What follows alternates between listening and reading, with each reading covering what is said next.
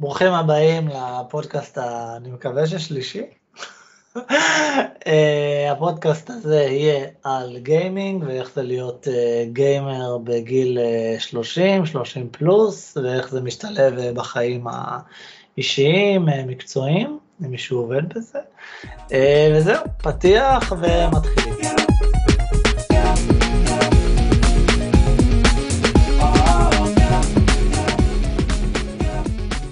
בואו נציג את עצמנו, אני אור, איתי נמצא מיכאל וקובי.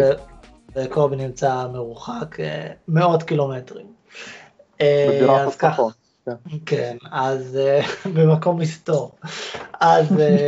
אז כדי שבאמת יהיה לנו איזשהו רקע, אז כל אחד יגיד כמה דברים על נקרא לזה המצב המשפחתי שלו, ואיך גיימינג עלול במרכאות להפריע. אז אני אתחיל הפעם, אני מאורס, יש לי פלייסטיישן ומחשב סביר שכרגע בלי כרטיס מסך, ויש לי יותר מדי משחקים בבקלוג, ויש לי גם פלייסטיישן VR, וגם אני עובד במשרה מלאה. מיכאל? אני נשוי, בלי חיות מחמד, בלי ילדים. לפחות בעברי ראיתי את עצמי כגיימר כבד, היום כמה שאני יכול. אני לא מאמין בקונסולות, יש לי מחשב גיימינג רציני. בוז. PC Master Race. הוא גם לא מאמין בשלטים, אבל זה... יש לי שלטים דווקא. כן, יש לך הרבה שלטים. כולם טעונים ב-100%. אני קובי, אני נשוי פלוס אחד, ויש גם חתון. ג'ינג'י. אני עובד וגם לומד, ככה שזמן זה לא משהו שיש לי הרבה ממנו. אני מאמין מאוד גדול בקונסולות, אני לא מאמין במחשב. היום יש לי את ה-Apple TV, ה-4K. אבל אנחנו מדברים פה על קונסולות. טוב, בסדר, זה היה בשביל הפרזנטציה הראשונית. עכשיו אנחנו מדברים על העניין של הגיימינג היום, כאילו איך באמת גיימינג נכנס לחיים. אני אתחיל. גיימינג לא ממש יכול להיכנס לתוך החיים עד איזה סביבות 10 בלילה. כי גם כשאין לי ילדים כרגע, וגם שיש לי חתול שהוא לא דורש הרבה תשומת לב, חוץ ממתי שאנחנו מקליטים פודקאסטים, אז עד 10 בלילה בערך אני עסוק גם בלארגן את החתונה, גם בלאכול שאני חוזר מהעבודה, לארגן אם זה תיק למחר אם אני נוסע לצפון או משהו, אז אני יכול מ-10-11, ואז מתחיל להיות הבלנס בין גיימינג נקרא לזה סדרות או סרטים, היום כמעט אין לי זמן לסרטים בכלל, לפעמים יש, אז אני צריך לבחור, אני יושב מול הטלוויזיה, יש טלוויזיה די מרשימה, רשמתי לה גם באתר כמה פוסטים, 55 אינץ' של סוני, 4K, אז אני צריך לבחור בין לראות סדרה או להמשיך סדרה, לבין גיימינג, לבין לשחק במשהו.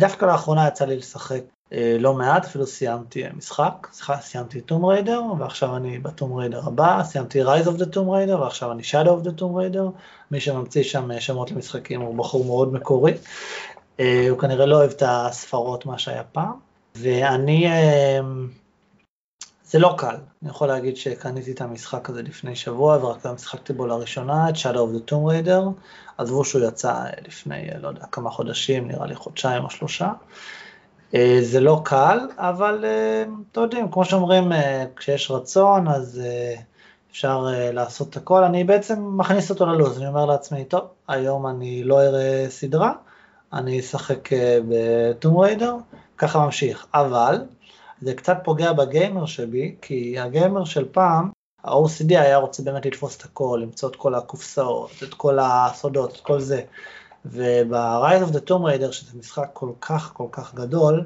פשוט בשלב מסוים אמרתי, וואו, fuck it, לא, אני לא מתכוון לעשות 100%, כי אז אני גם לא עושה מזה בחיים, וגם אני לא ממש נהנה מזה, אתה יודע, לחפש כל קופסה, כל דבר. אז בוא נגיד שהיום אני אולי קצת יותר מחפף, אבל עדיין סיימתי את המשחק קודם, נראה לי עם איזה 89 או 90%, בלי לעשות את כל ה... אם לעשות את כל הטומס הסודיים, וזהו פחות או יותר. מיכאל? אתה מטורף, אני לא יודע איך אתה סובל את כל ה-achievements למיניהם. אני פשוט רץ דרך משחק סינגל פלייר, כאילו שאין מחר, כאילו שאני עושה ספיד ראנינג. אוי ואבוי.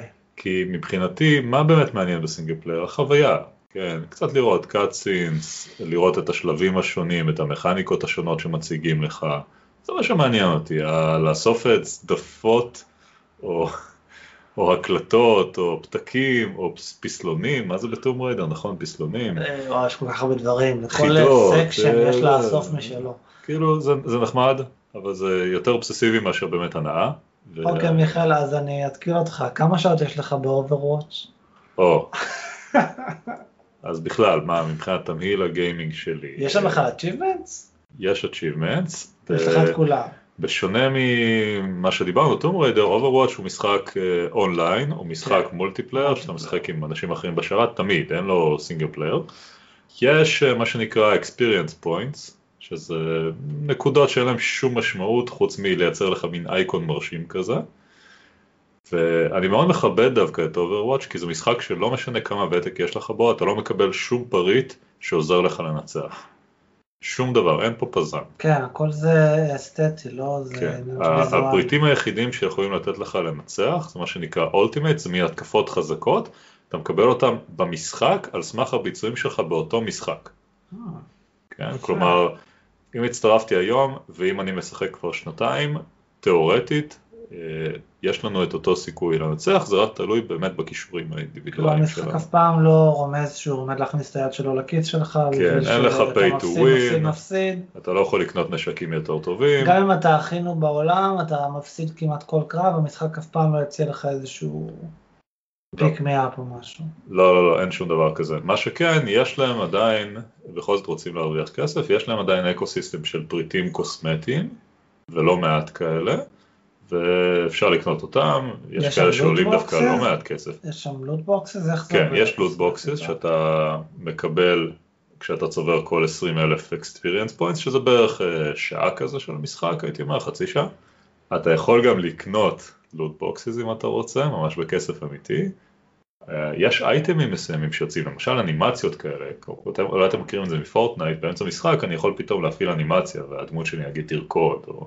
תעשה משהו. רגע, וזה אתה קונה את האנימציה? אז יש כאלה שאתה מקבל בלוט בוקסס, ויש כאלה אקסקלוסיבים, למשל, לאחרונה בליזרד עשו הרבה רעש, ומשיקו אנימציה של אחת הדמויות $30. עכשיו, זה לא בדיוק ככה, כי האנימציה בעצם באה כבונוס, יחד עם גישה לסטרימינג של התחרויות המקצועיות, למשך העונה השלמה. כן, זאת אומרת, יש לך מבט אקסקלוסיבי, כזה מאחורי הקלעים, עם כל השחקנים המקצועיים וכו', ואתה מקבל על הדרך את האנימציה כזאת כבונוס. אבל בקהילה זה יתפרש קצת אחרת, זה יתפרש טוב, $30 על אנימציה, אנימציה של בחור כזה די-ג'יי. רגע, זה רק לדמות אחת אנימציה או לכל הדמויות? דמות אחת אנימציה, הם פשוט עשו אנימציה מאוד מושקעת כזאת של 30 שניות, יש איזושהי דמות שהיא מין די-ג'יי לוחם כזה. בטח עשו לה גם טריילר או משהו, טריילר מיוחד. הם מאוד השקיעו, כן, בליזרד יודעים להשקיע באנימציה, אז זה מעניין, כן, אז יש פה מחלוקות קצת, אבל עדיין הכל תמיד קוסמטי, אין פה pay to win. דווקא אני חושב שלגיל שלנו קוסם pay to win, נכון? כי פתאום יש לנו קצת יותר כסף והרבה פחות זמן. למה לא, כן, אולי היינו משלמים את $5, $10, $20 בשביל לחסוך הרבה גריינדינג, כן, למשל, יש לנו משחקי חלל מסוימים. מה, סטארקראפט? אסטרטגיה? או כל המולטיפלייר אונליין האלה של איב אונליין למשל, החלליות האלה? טוב, שם זה מטורף, אתה גם משלם לי שירות חודשי. זהו, אתה משלם חודשי ואתה יכול לאסוף חלליות, שאתה יכול לאסוף אותן או בהמון עבודה קשה, או פשוט לשלם פעם אחת ולקבל אותה. זהו, אני רוצה רק באמת לציין שמולטיפלייר פחות מדבר עליי, אני מאוד מאוד אוהב קו-אופ, פעם הייתי גם משחק, מה פעם? לפעמים אני משחק קו-אופ עם חברים בפלייסטיישן, משחקים כמו דארק סול ובלאדבורן וזה ממש נחמד, אבל אני יותר בחור של סינגל, לכן אולי גם יותר אולי מתחבר לקונסולה, למרות שזה לא בהכרח, כי יש המון המון משחקי סינגל הפלייסטיישן, ממש כאילו זה הפורטה שלהם, אבל כן, הפלייסטיישן הוא יותר בקטע של סינגל, no hate לאקסבוקס, יש לו את הכבוד שלו, יש לו הרבה מאוד שירותים מאוד טובים, יש לו את הגיים פאס שמביא המון המון משחקים גם חדשים, זה החוויות שלנו, קובי. הקונסולה, טוב, באמת מילה מאוד חזקה לקרוא לאפל TV קונסולה, אבל... סתם, אני הקנעתי אותך, זה יכול להיות קונסולה. לא, אבל זה די נכון. לא, לא נכון, אבל אתה יכול לשחק שם, אתה יכול לשחק שם את טרנזיסטור, אתה יכול לשחק אקסקום, אתה יכול לשחק שם את בסטיון, אתה יכול לשחק... זה לא... אתה יכול לחבר לשלט. יכול, חיברתי. נכון. אבל זה לא אקסבוקס וזה לא פלייסטיישן. זה לא משחקים באותו קנה מידה, וגם העניין שהקונסולה הזאת מקבלת ממפתחים הוא הרבה פחות רציני. היא מתאימה בעיקר לקז'ואל, המשחקים הם יותר משחקים שמזכירים מובייל באופן כללי. אני יכול להגיד שמה שאני אהבתי בגיימינג פעם, כשהיה לי יותר זמן פנוי ופחות מחויבות, זה שהיו לי שעות על גבי שעות שאכלתי פשוט בלי... חשבון לשבת ולשחק. אני גם כן מאוד אוהב לשחק כן, בדיוק. כן, יכול להיות משחק סינגל, אני זוכר עם מיכל, עשינו לא מזמן מרתון של Uncharted, נראה לי זה Uncharted 2. כן, למשל. שחקנו עד איזה 6 בבוקר, עד שהשכנים ליטרלי... סיימנו, אני חושב, כמעט את המשחק. כן, הגענו לצ'פטר 19 מתוך... אם אני משחק עד 6 בבוקר, אז אני פשוט קם בבוקר כילדה מתעוררת. בעייתית, ואז הוא צריך לתפקד בהמשך היום.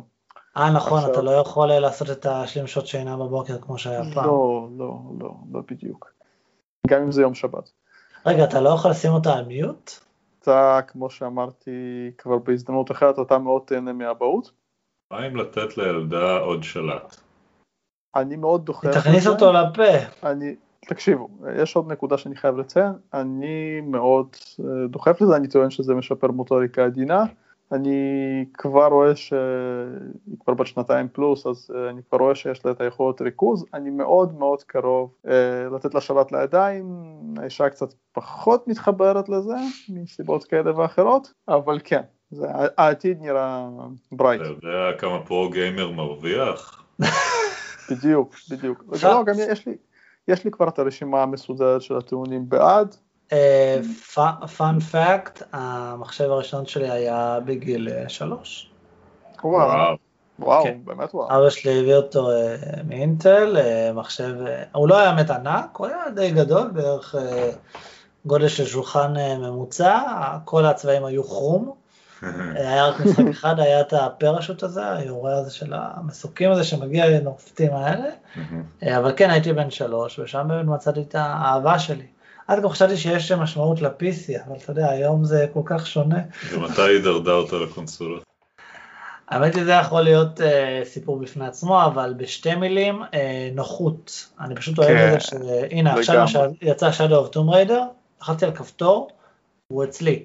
אני זוכר כשאני שיחקתי בטום ריידר במחשב שלי, טום ריידר הריבוט הראשון, המקורי 2013 מה שנקרא היום, קודם כל עזבו שהוא נראה מדהים, סבבה וזה, אני זוכר את היום הזה, כי הייתי צריך להוריד דרייבר מיוחד שיצא של AMD, שהותאם למשחק הזה, ממש היו שם איזשהו בעיות, אני חושב שהוא היה איתו בעיות, וצריך לעשות רולבק, ויותר מזה אפילו, בקו-אופ, אני לא אשכח את היום הזה, כשאני הפעלתי משחק של יוביסופט, ורציתי לשחק עם חבר שלי גיל, בבית שלו בראשון, באותו משחק של יוביסופט, לא היה צורך ביופליי, חסנו על כפתור אחד, וזהו. הזמנתי אותו למשחק, וזה נגמר. איך באמת סוני הצליחו לסובב את יוביסופט על אצבע הקטנה?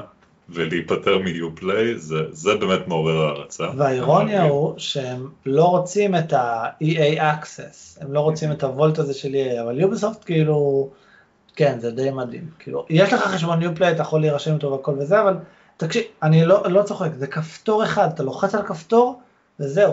אני יכול להגיד אבל שגם בעולם המחשב דברים מאוד השתפרו. הייתה לנו תקופה שאף אחד לא ממש הבין איך מפיצים משחקים אונליין בלי מדיה פיזית, חוץ מאולי ואלב עם סטים, ולא הכל היה זמין עם סטים, והיה צריך לעשות שמיניות באוויר. היום לכל מפיצה מכובדת יש את החנות שלה, שהיא כבר בת כמה שנים יחסית מלוטשת. אפילו יופליי הוא ממש לא רע מבחינת הממשק שלו. ולאקטיביז'ן בליזרד יש את Battle.net, שמתחיל אם אתם זוכרים מסטארקראפט 1, בתור רק איזשהו שרת מולטיפלייר, אבל היום זה ממש חנות וירטואלית לכל דבר. זה ההאב שלהם, נכון? כן, זה ההאב שלהם, והחוויה שם ממש ממש ממש טובה. אין לי כמעט, לפעמים קורה... אני חושב שהם רצו לשנות את השם שלו, ואז אנשים התעצבנו, אז הם פשוט השאירו אותו. כן, זה כל כך הרבה נוסטלגיה, Battle.net, לא הייתי מוותר על מותג. זה שם הזוי מצאו לו, לא יודע. בליזרד, לא שחסרים לבליזרד מותגים, כן, ונוסטלגיה, אבל זה אחד החזקים. לא, אבל הקונסולות מאז ומעולם כוונו יותר ל... אני חושב ש... עכשיו שאור הזכיר את החוויה שלו מהילדות, אז לפני שלי קנו מחשב, קנו לי באמת קונסולה, הביתה. זה היה סוג של, אני חושב שזה היה... טארי? זאת הייתה גרסה פיראטית לדעתי של מגאסון, אני כבר לא זוכר אפילו את השם. מגאסון הוא כבר פיראט. לא, אבל הייתה איזושהי גרסה שהיא בכלל, אלה היו ממש קלטות שהכנסת למכשיר, זה ממש, אני עכשיו ממש מרגיש עתיק, אבל אלה היו קלטות שהכנסת... נשפת עליהם לפני? כן, כן, כן, בדיוק, מהסוג הטוב. ואני זוכר שהיה את המכשיר הרשמי של נינטנדו לדעתי, או של סגה, אני כבר לא זוכר, והייתה גרסה... כן, כן, כן. אתה באמת עתיק. והייתה גרסה פיראטית שהופצה, שעבדה יופי עם הקלטות האלה, וזה מה שהיה לי בבית לדעתי. השלטים היו חוטיים מן הסתם, ובאמת אני חושב שהייתי... אולי בין 10, אולי פחות. זאת הייתה חוויית מחשוב הראשונה שלי, אבל מה שלא השתנה לדעתי... רגע, זו לא הייתה חוויית מחשוב, זו הייתה חוויית גיימינג ראשונה. מחשוב היה לפני. נכון, נכון. גיימינג היה אחרי. וורד או מהבית המלילים או איזה משהו. לא, לא, את המחשב הראשון שלי קיבלתי אחרי הקונסולה הראשונה שלי. וואלה. אני חושב שהייתי בכיתה ג' או ד' לדעתי. רגע, אז אופי, זה דווקא מעניין. מה המשחק הראשון שאתה זוכר? סופר מריו. המקורי? או סוג של מקורי? הוא הסוג של מקורי, כן. אני זוכר שאת מריו ראיתי לראשונה אצל שכן שלי, שהוא זה שקנו לו את ה-SNES, את הסופר נינטנדו, ולי איכשהו, לא שלא היה לי משהו נגד נינטנדו, תמיד הייתי יותר, תמיד התלהבתי בצד, הייתי תמיד בצד של סגה. הקונסולה הראשונה שלי, לא אפשר להגיד גיימבוי אדוונס, אבל הקונסולה הראשונה שלי באמת, לא זה לא היה אדוונס, זה פשוט גיימבוי. היא הייתה הסגה ג'נסיס, מה שנקרא מגה דרייב 2, לא יודע מה קוראים, השמות יפני, אירופאי וזה, והמשחקים הראשונים שהגיעו עם המכשיר, היה סוניק 3 וסוניק אנד נאקלס, הייתי מחבר את שניהם, תהפך לסוניק 3 אנד נאקלס. מאותה תקופה, אבל מה שהיה מגניב, מה שאני זוכר עד היום, ולא השתנה בעצם עד היום, זה כמה כל העסק הזה היה פשוט, אתה היית מחבר את זה פעם אחת לטלוויזיה, היית שם את הקלטת, היית מדליק וזה היה עובד. אתה מעביר את המחצה כזה מאחורי הטלוויזיה. כן, נכון, נכון. והיית מחפש את הערוץ הנכון, לראות שיש לך את הצבעים, והיית רואה שחור לבן, אז... אבל אני חושב שזה היה כל כך פשוט, שאפילו אבא שלי שיחק, לדעתי. אתה יודע מתי זה התחיל להסתבך? אני חושב שברגע שפלייסטיישן 2, אפשרו שירות אונליין, אז אתה צריך לחבר עם LAN, או לא יודע אם מתאם או לא מתאם את ה... אבל זה חיבור ראשוני, החוויה... אני שמעתי שרק לאחרונה, בליזרד הפסיקה את השרתים של דיאבלו 2 לפלייסטיישן 2, משהו הזוי, כאילו, תזיקו איתם שנים, עד בבלי משחק אחר, אבל ממש, זה מאות, עשרות שנים החזיקו השרתים של פלייסטיישן 2. כמו אז, גם היום, החוויית שימוש, עכשיו אני לא אכנס עכשיו באמת לוויכוח הזה, איפה הגרפיקה טובה, כי פה הקונסולות מפסידות, ובצדק, אבל... תלוי בכרטיס מסך שלך. מן הסתם, אבל גם תלוי מתי אתה קונה אותם, עד כמה הקונסולה חדשה, מתי יצא וכו'. לא, אבל אם אתה מדבר למשל היום על קונסולה שמריצה משחקים 4K או סוג של 4K, צ'קרבורד וואטאבר. אבל עדיין, אתה... לא, אבל שנייה, לעומת מחשב בינוני, שלא יכול להריץ מעבר ללא. לא בינוני. בסדר, אם אתה משווה רולס רויס ל-BMW סבבה. כן, כן. קיבלתי, קיבלתי. כמו שאני משווה. אבל איפה שהקונסולות לוקחות, בדיוק איפה שהם לקחו בקונסולה הראשונה שלי. זה קלות התפעול. אתה כליימן, בן אדם שלא מבין בזה יותר מדי, שלא יודע מה זה דרייברים, שלא יודע מה זה להוריד משחקים מסטים ולהתקין אותם ולבחור תיקיית התקנה, שלנו אולי זה נשמע טריוויאלי, אבל לרוב האנשים זה לא. אתה מחבר את הקונסולה הזאת בבית, פעם אחת, והיום עם קבל HDMI זה בכלל פשוט. אתה מחבר אותה פעם אחת, אתה מכניס לתוכה דיסק, וזהו. אתה פחות או יותר, זה פלאג אנד פליי מאוד מאוד נוח. זאת ההגדולה שלהם. פאנ פאקט, מיכה לידי פה מת מבפנים, אבל... כן, אז אולי נדבר קצת על עצמי. אז אני עמד באותו מצב של קובי פחות או יותר, הקונסולה, אמצעי המשחק הראשון שלי היה הקונסולה, זה היה המגאסון המקורי, שהוא החיקוי המקורי ל-SNES. אני זוכר שקנינו אותו באילת, אז הייתה התרגשות מטורפת, זה עלה איזה 1,000 שקל. וואו. כן, וגם סביב גיל 10 כזה, וגם קיבלתי איתו את הקארטריג'ז. המשחק הראשון ששיחקתי היה משחק כזה עם מסוקי תקיפה, אני בכלל לא זוכר את השם שלו. דווקא מריו וכאלה פחות יצא לי יותר, שיחקתי במשחקים קצת יותר חדשים ממריו. ואת המחשב שלי באמת קיבלתי יותר מאוחר בגיל 12-13, אבל הוא לא כל כך התאים למשחקים, משחקים אז על מחשב לא היו מי יודע מה, היו רק משחקי דוס. נכון, זו הייתה תקופה שבו הקונסולות עברו את המחשב מבחינת האיכות של המשחקים. כן, כי כרטיסים גרפיים, מי שהיה לו נגיד וודו 3, הוא היה כאילו סופר עשיר. זה מטורף, זה לא ניתן להסתכל. היה לי וודו 2, זה אפילו לא היה כרטיס, זה היה מאיץ, היית שם אותו ליד הכרטיס, היי אחי בוא נעזור לך קצת. אז היה לי במחשב הראשון, אני חושב את הג'י-פורס המקורי, שלא בדיוק סחב משהו, אבל משחקי דוס עבדו. ריב-TNT הזה, ריב-TNT 2. כן, כן, כן. משחקי דוס עבדו, אני זוכר כמובן את דום לחיוב, Shadow Warrior, Duke 3D. ממש מתקדם, אני מדבר איתך על נסיך הפרסי ודיגר, אתה כמה שנים קדימה. לא לכולנו היה מחשב מגיל 3. כן, חלקנו יותר מתקדמים, אין מה לעשות. מה היה המחשב הראשון שלך? אמרת, אמיגה או קומודור או... שלי? כן, משהו בסגנון. לא, זה לא היה אמיגה, זה היה המחשב של אינטל. אוקיי. זה לא היה אקסטי, זה היה נראה לפני האקסטי. כן, אני התחלתי מה-586, מה התחלתי? וואו. המחשב בסדרות האלה, נראה לי אחד הראשונים שלה היה 286. או, עם כפתור טורבו. כן, ברור. כל הזמן לחצתי עליו, אתה לא יודע כמה הוא משפר. יפה. אז המעבר, אז באמת עברתי מקונסולות למחשב, בכל זאת. Dangerous Dave, קומנדר קין, לא, על מה אני מדבר? לא, עכשיו אתה הולך אחורה. לא, אולי כרונולוגית. דו מגיע אחרי. כן, אבל מבחינתי, בכל מקרה, כל המשחקים האלה יצאו כבר לפני שנה, 2-3, ואני פשוט גיליתי אותם ברגע שקיבלתי מחשב. מה גם שאינטרנט לא בדיוק היה, אז לא תמיד היית מקבל את המשחקים הכי חדשים בסדר כרונולוגי. היית מגלה אצל חבר, או באיזה חנות... או דיסק שייר. כן, כן, בדיוק, לא בדיוק היית מקבל משחקים בצורה הלינארית שאנחנו רגילים לקבל. יש אנשים שעליהם חושבים שילדו יש מסך אחד, כי זה מה שהם קיבלו בשייר. וואו, זהו, אבל וואו, ואז התקדמתי כמה מחשבים קדימה והגיע האינטרנט, וההתמכרות הגדולה באמת שלי לגיימינג זה משחקי מולטיפלייר. וואלה. במשחק מולטיפלייר, מצד אחד התוכן הוא כביכול אותו הדבר בכל פעם, מצד שני בגלל החזרתיות הזאת אתה מגלה גם קהילה מאוד מעניינת, וגם אתה מאוד מתמקצע בדינמיקות מאוד מאוד מסוימות. אם נדבר נגיד על אחד החסמים, כן, אם יש לך רק 10 או 20 דקות פנויות, דווקא להיכנס למשחק מולטיפלייר שאתה כבר מכיר את כל החוקים, אתה יודע בדיוק הכל ואתה רק מעביר את הזמן שלך בנעימים, הרבה יותר קל מאשר לנסות לצלול לזמן מאוד מוגבל לחוויית סינגל פלייר, ואז לצאת ממנה ואז להיכנס שוב.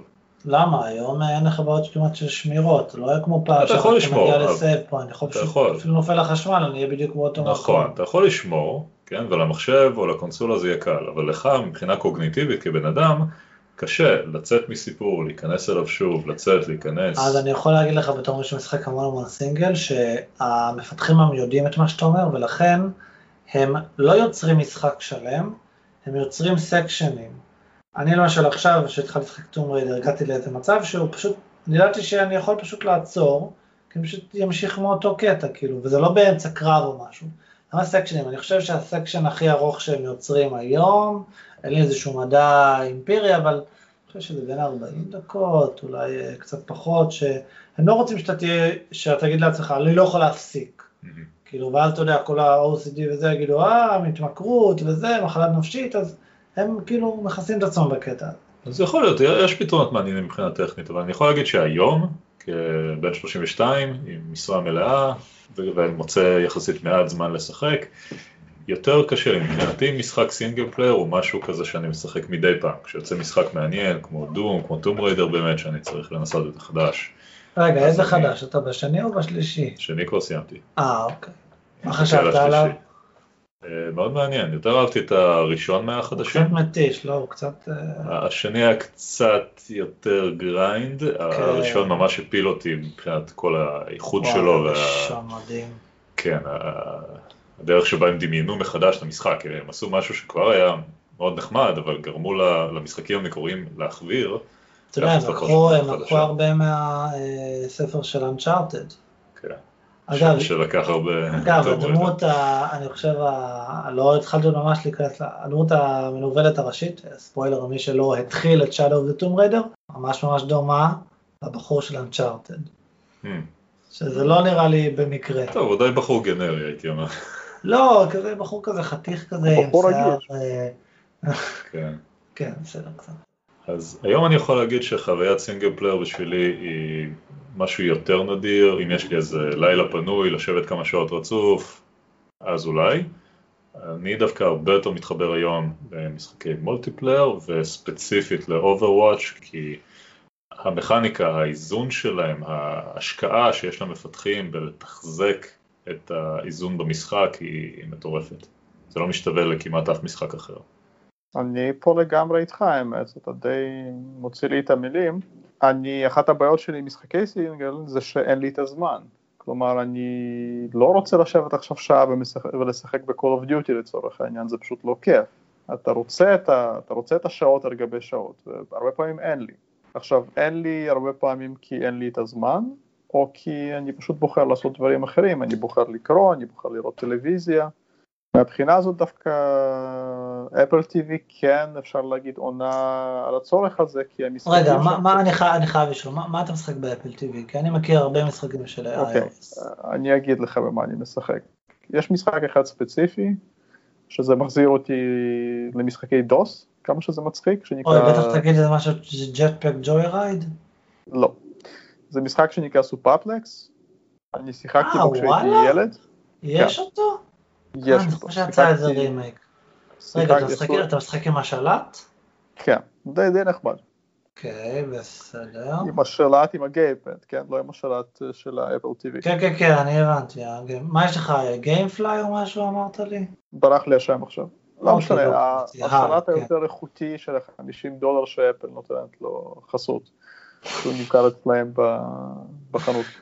זה לא נותנת לו חסות, אבל בסדר, אוקיי. אתה קיבלת איתו דונגל? הוא בלוטוס, הכל שם, בלוטוס באפל TV. אבל זה משחק, מה שנחמד במשחק הזה, זה שלבים יחסית קצרים, דבר שהשלבים יכולים בכיף להימרח, אין שמירות באמצע, כן? אתה מפסיד, אתה מת. וואו. מצד שני, כן. מצד שני, אתה כן לומד מה שנקרא לעבור את השלב, ואתה בהחלט יכול לפרק את החוויה לכמה פעמים, אני לא חייב לעבור שלב בפעם אחת, אני יכול... למרוח את זה אפילו על כמה ימים אם הוא מספיק קשה. וזה דווקא משהו שהוא מאוד מתאים לי עכשיו. אני מניח שעם הזמן, כשחיים יהיו פחות כאוטיים ויותר מסודרים, ויהיה לי יותר זמן, אז אני כן אחזור לקונסולות, כי כמו שאמרתי קודם, צריך לשפר את המוטוריקה העדינה של הקטנה. אז חוץ מסופרפלקס, מה עוד אתה משחק? אני גיליתי שבאסטיון זה ממש ממש כיף. אתה יכול גם משחק נראה את GTA החדשים, סן אנדריאס ומעלה. אף פעם לא אהבתי את המשחקים האלה, אני יודע שזה הרסי, אבל אני לא מתחבר למשחקים שהם פעם פתוח. לא משהו שאני אוהב. מה עם פאר קריי, אבל הדוגמה הכי בולטת? הוא לא חזק פאר קריי באפל TV. פאר קריי אין לי, או שיש? לא, אין. לא, אין לך. אבל ניסית פעם. ניסיתי, זה נחמד. זה יותר נחמד מ-GTA, אבל עדיין אני מעדיף יותר דברים סינימטיים, כמו נניח Call of Duty. יותר הכיוון שלי. אני יכול להגיד שבקטע של מולטיפלייר כבר אמרתי את זה, אבל כאילו קופ זה הדבר הכי כיף בעולם. אני זוכר ששיחקתי עם מיכאל, את פורטל 2. לגמרי. יש לי חבר שגר בגרמניה. אני לא זוכר, אנחנו, לא, בעצם כשאנחנו שיחקנו... רגע, קובי, אתה בטוח שאתה רוצה להמשיך בקו הזה, חבר שגר בגרמניה. לא, ישראלי שפשוט יגר. אבל אני לא זוכר אם פעם האחרונה ששיחקנו כבר היה שם, לדעתי כן, אבל זה היה ממש מגניב. שיחקנו ב-Gears of War, לדעתי, על אקסבוקס, וזה היה ממש מגניב. שיחקנו קו-אופ, וזה היה ממש כיף. אחת החוויות היותר חיוביות מבחינת זה היה חלק, שום דבר לא נתקע, כל עבד כמו שצריך. אני יכול להגיד שאולי חוויה עוד יותר כיפית אפילו היא לוקל קורפ, כן? כשאתה יושבים כמה חבר'ה בסלון שלך, ואתה מצליח למצוא את המשחקים, זה מאוד נדיר למצוא משחק שבאמת עושה את זה טוב, אבל ברגע שאתה מצליח להביא כמה אנשים לשבת על הספה ולשחק אחד מול השני, זה עשי מבחינת חוויית הגיימינג לדעתי. זה מזכיל לי את הצבא, מורטל קומבט למיניהם. כן. כן, משחקי הקורט. אני חושב שגם המשחקים האלה שעושים את הקורט, הם יותר דוחפים אותך לשחק. כאילו, אתה מגיע הביתה, ואתה רוצה להמשיך עם החבר שלך, כי אתה יודע שאתה נהנה קצת יותר, שזה לא... אני למשל שונא PVP. אני שונא שחקן מול שחקן, אני שונא את הקטל הזה של, תראה איזה איפה אתה יורים לך וזה. ברגע שאתה ועוד מישהו, אולי אפילו עוד מישהו, נגד כולם, לדעתי זה הרבה יותר נכון, נחמד. וזה אפילו מאפשר להכניס אנשים שהם באופן מסורתי לא גיימרים לתוך החוויה. הצלחתי לשכנע כבר בת זוג כמה פעמים וחברים שמגיעים. זה מאוד נדיר, זה קשה, זה כמו ליקוי חמה מבחינת תדירות. אבל כשזה קורה, כשהכל מתיישר, אחלה חוויה. אני יכול להגיד שכשפגשתי את הרוסתי בדייט השני, היא סוג של הפתיע אותי או קצת הקדימה, היא הייתה צריכה לחכות איזה סביבות החצי שעה כדי שאני אסיים את הסשן של דיאבלו 3 עם חבר שהיה, כן, וזה לא הייתה אפילו פעם ראשונה. ואגב, לגבי למצוא זמן למשחקים, אולי אני דווקא, יש לי יותר זמן משניכם כנראה, אולי זה פחות דוגמה מייצגת, אבל... למה? טריק אחד שניסיתי... אתה לא מארגן חתונה. אני לא מארגן חתונה, אין לי חתול, האחיל. כן, החתול לוקח כל כך הרבה זמן. אין לי אפילו עציץ, שזה מפנה לי כבר דקות שלמות בשבוע. יש לנו עציץ אוויר. כן, ואז מה שאני אבל גיליתי הוא שאין גבול לחור השחור שנקרא נטפליקס, או לצפות בסדרות, או בכלל לצפות לטלוויזיה. ונכון שלהעביר את הזמן זה להעביר את הזמן, אבל אני חושב בכל זאת שגיימינג הוא... אלף נוסטלגיה בשבילי, זה משהו שאני רוצה לראות את עצמי וממשיך לעשות. בית לדעתי גיימינג בכל זאת הרבה פחות מנוון מאשר צפייה פסיבית באיזושהי תוכנית. לפעמים אתה מפעיל את המחשבה שלך, אתה בטח מפעיל את המוטוריקה שלך, אתה יוצא מעורר מחוויה כזאת, לעומת רוצה רק לישון. אז אני פשוט בחצי שנה האחרונה התחלתי במהלך מודע של לנסות לצמצם צפייה בסדרות, לא לפתוח אפילו טלוויזיה, ובמקום... אם כבר אני חייב להכניס משהו, כן, במקום ללמוד מתמטיקה או ללמוד דברים חדשים לעבודה, אם כבר אני רוצה לשרוף נטו את הזמן שלי, אז זה על המשחקים. זה דווקא פינה לי לא מעט זמן בשבוע על המשחק. הבעיה שזו בדרך כלל לא בדיוק פעולה משותפת. לי קורה הרבה פעמים שאני מגיע הביתה בערב, וצפייה בסדרה זאת כן פעילות זוגית נגרע, זה ככה, אנחנו יכולים לאכול משהו, לראות טלוויזיה. ואם הבת זוג שלך לא כל כך בקטע של גיימינג, אז אתה לא ממש יכול להגיד לה שאוקיי, אני הולך לשחק עכשיו במשהו, היום אמרתי לה. ואני תופס את הסלון, מה שנקרא. היום אמרתי, היא לא אהבה את זה, אבל זה קרה. זהו, כשזה קורה פעם וזה בסדר. לי יש את היתרון, שזה בכל זאת PC, ואני לא חייב לחבר אותו לטלוויזיה. כן, זה בדיוק מה שרציתי לציין, שאצלך זה באמת מחשב שמחובר ל... אז אנחנו כאילו באותו חדר, הפינת משחקים שלי בסלון. נכון שזה אולי לא כמו לשבת מחובקים על הספה ולראות משהו ביחד, אבל לפחות יש נוכחות משותפת. ולפחות חלק מהזמן אפשר לעשות דברים כאלה. זה... בכלל, להיות המחשב לעומת להיות הטלוויזיה, מעודד אותך להיות יותר אינטראקטיבי, יותר לחפש מידע, יותר לקרוא, להשאיר את הידע שלך באיזושהי צורה, ולא רק להיות צרכן תוכן כזה שרק גולל על מסך מגע כל הזמן באינסטגרם. או פשוט יושב כמו זומבי מול נטפליקס. אגב, זה הזמן להודיע למי שעוד לא הצטרף לאינסטגרם שלנו. כן, שלנו בסדר. כן. אני רוצה רק לציין לגבי נטפליקס שהזכרת, שזה משהו שקצת עלה. אני הגעתי למצב שאני אפילו לא גולל בסרטים החדשים של נטפליקס. אני פשוט נכנס לנטפליקס, אני ממשיך לראות את הסדרות שאני התחלתי לראות אותן, וזהו, לא מעניין אותי שיש לכם כרגע תכנים חדשים. אם זה יהיה מספיק מרהיב, אני בטוח שנשמע על זה הרבה מקומות, כמו למשל שהיה עם בית הנייר, וזהו, לא אכפת לי מה חדש אצלכם. כן, אבל נטפליקס זה בעייתי. זוכר כשהייתי...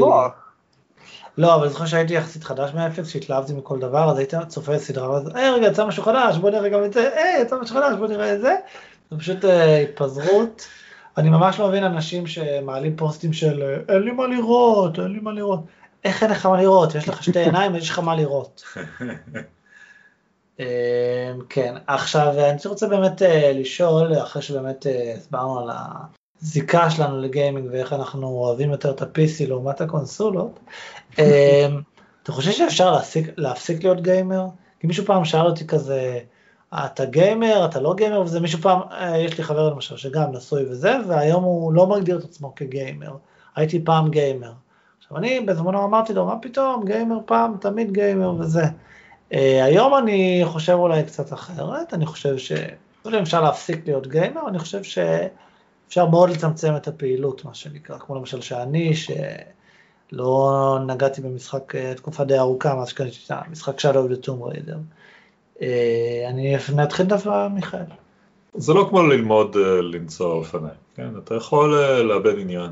אנשים משנים את העניין שלהם, יש כאלה שמפסיקים לעבוד כמתכנתים, והולכים לניו זילנד להיות מטייל במשך 5 שנים. ואז עושים על זה סדנה של איך לטייל בניו זילנד 5 שנים.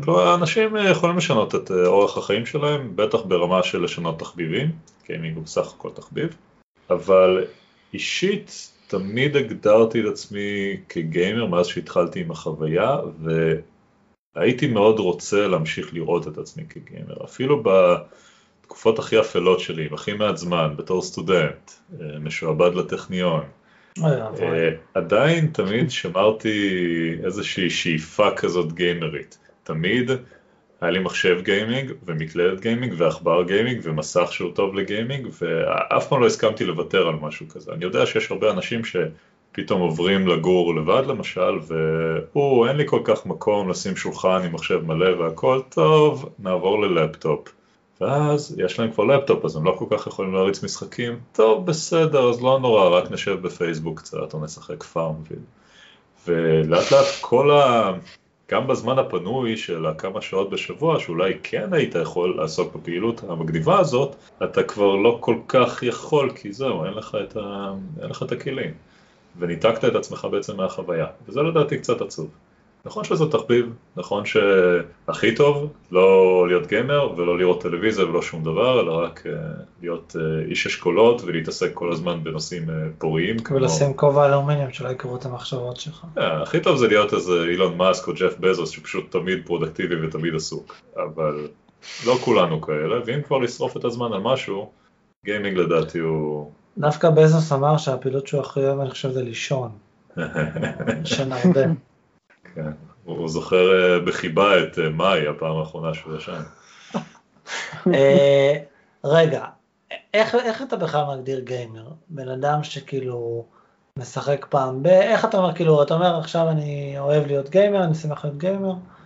קודם כל, יש כל מיני הגדרות, יש את ההגדרה המודרנית של גיימר, שזה מספיק שהורדת את בבל טראבל ב-iOS, ואתה גיימר, זה נחמד לסטטיסטיקות של וואו, נחמד לסטטיסטיקות כאלה של היום יש פי 100 גיימרים מפעם, אבל חוץ מזה לדעתי זה לא הגדרה פרקטית לגיימר, כולנו כבני אדם, כולנו אוהבים משחקים מסוגים כאלה ואחרים, זה לאו דווקא הופך אותו לגיימרים, אתה נהיה גיימר ברגע שאתה, בוא נגיד, זונח פעילות אחרת, לטובת נטו לשבת אתה מול המשחק שלך.